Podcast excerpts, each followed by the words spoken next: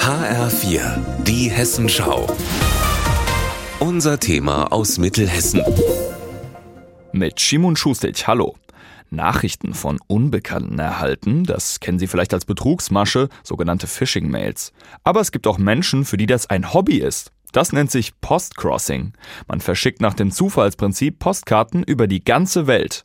Er hier hat's für sich entdeckt. Arno Jung aus Gießen. Ich liebe das, was diese Karten symbolisieren. Ich liebe Handschriftliches, weil ich bin es großteils auch leid, digital unterwegs zu sein.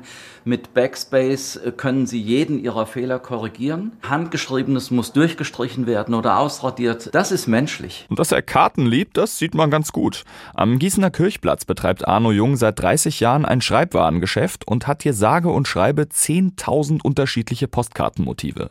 Ein Schnee bedecktes Fahrrad, Bilder von Gießen oder nachdenklich machende Sprüche drehen sich hier auf etlichen großen Kartenständern. Gerade bereitet er sein nächstes Paket vor. Das geht nach St. Petersburg. Das finde ich sehr spannend, weil St. Petersburg ist natürlich nicht ganz so einfach. Da kommt so ein bisschen eine politische Note rein. Was kann man schreiben? Was ist unverdächtig äh, und so weiter.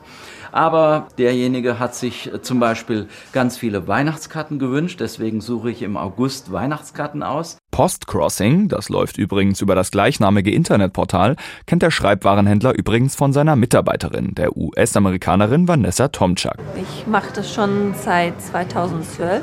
Ich habe äh, so ungefähr 130 Karten schon bekommen und auch 130 geschrieben. Bisschen eine Zaubereffekt. Du werfst hier was im Briefkasten ein und dann es taucht in drei Wochen in Taiwan wieder auf. Und so hat Vanessa bereits Karten aus der Schweiz, Hongkong oder Neuseeland bekommen, 16.000 Kilometer entfernt. Bleibt eigentlich nur noch zu fragen, in Zeiten von Möglichkeiten wie WhatsApp und SMS, wozu der ganze Aufwand? Diese Oberfläche, Bildschirm oder äh, Handy, die ist ja immer gleich. Sie haben nichts Haptisches. Eine Karte, die hat zig verschiedene Oberflächen. Ähm, das, das sind Unikate. Ja, und wenn Sie ein solches bekommen, das ist meinetwegen originell oder es ist in einer auffälligen Tinte geschrieben etc., dann ist das einfach was Einzigartiges.